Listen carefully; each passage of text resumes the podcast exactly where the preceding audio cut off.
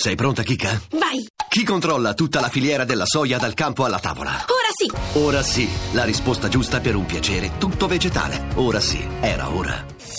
Voci del mattino. Le 6.40 quando comincia la seconda parte di Voci del Mattino. Buongiorno di nuovo da Paolo Salerno. Durante lo scorso anno sono stati 5.123 i minori denunciati e sempre più spesso sono i reati a vario titolo connessi alla droga, quelli che rappresentano il primo contatto dei giovanissimi con il mondo criminale.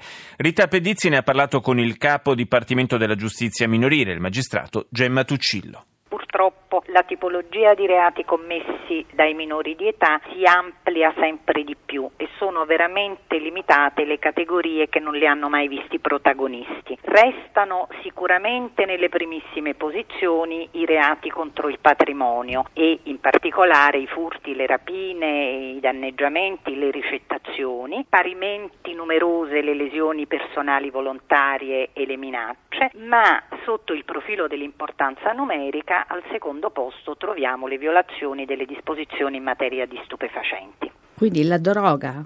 Sì, sì, la droga. I reati commessi dai minori affiliati alle organizzazioni criminali, Sì. eh, che tipo di reati sono? Considerata la ampia gamma di organizzazioni criminali che operano sul nostro territorio, vedono naturalmente reclutati i minori per un'altrettanta ampia gamma di reati che vanno, ahimè, dall'omicidio e le notizie degli ultimi giorni ce ne danno triste testimonianza, ma al tempo stesso sempre più diffuso l'uso dei minori come corrieri della droga ed anche in determinate organizzazioni proprio per la commissione dei reati contro il patrimonio, in particolare i furti e le rapine. Eh, diciamo che inevitabilmente se si esclude quell'ampia gamma di reati per così dire singoli che escono dal pacchetto dei reati commessi su commissione, mi si perdoni la tautologia, la gamma è varia quanto lo sono le organizzazioni criminali nei loro contenuti.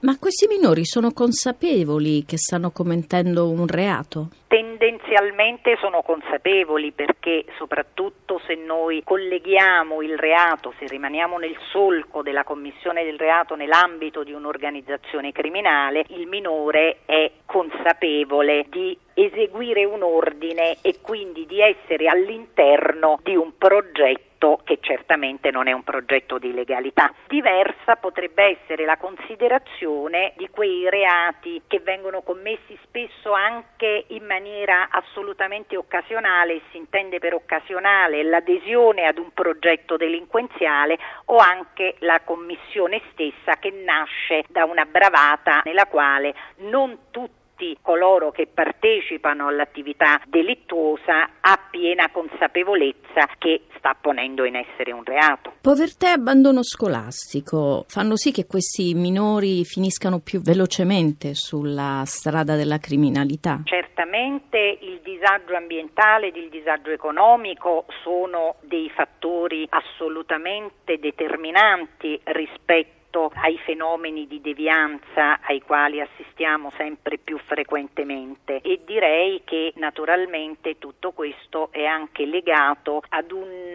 modus vivendi dei nostri giovani che li pone sempre di più in competizione da un lato sotto il profilo del consumismo definibile in senso ampio e per quanto riguarda il discorso dell'abbandono scolastico, l'abbandono scolastico non è più e non solo una deprivazione di carattere culturale, ma anche una ulteriore deprivazione di punti di riferimento e di possibilità di acquisire delle regole di vita civile, di buona convivenza sociale col gruppo dei pari, da cui poi naturalmente una serie anche di prevaricazioni e di perdita di valori che in un percorso scolastico adeguato e completo possono certamente avere un'influenza positiva sul giovane. Per i nostri giovani non si fa mai abbastanza, c'è sempre qualcosa in più da fare, qualcosa di meglio, ma soprattutto la cosa molto importante è non lasciarli mai soli e io per solitudine intendo proprio complessivamente un concetto di inclusione e di accoglienza che partendo dalla famiglia che è il nucleo originario di aggregazione con la crescita del giovane possa poi svilupparsi in tutti i contesti con i quali lo stesso viene a contatto e quindi la scuola e quindi i momenti ludici e ricreativi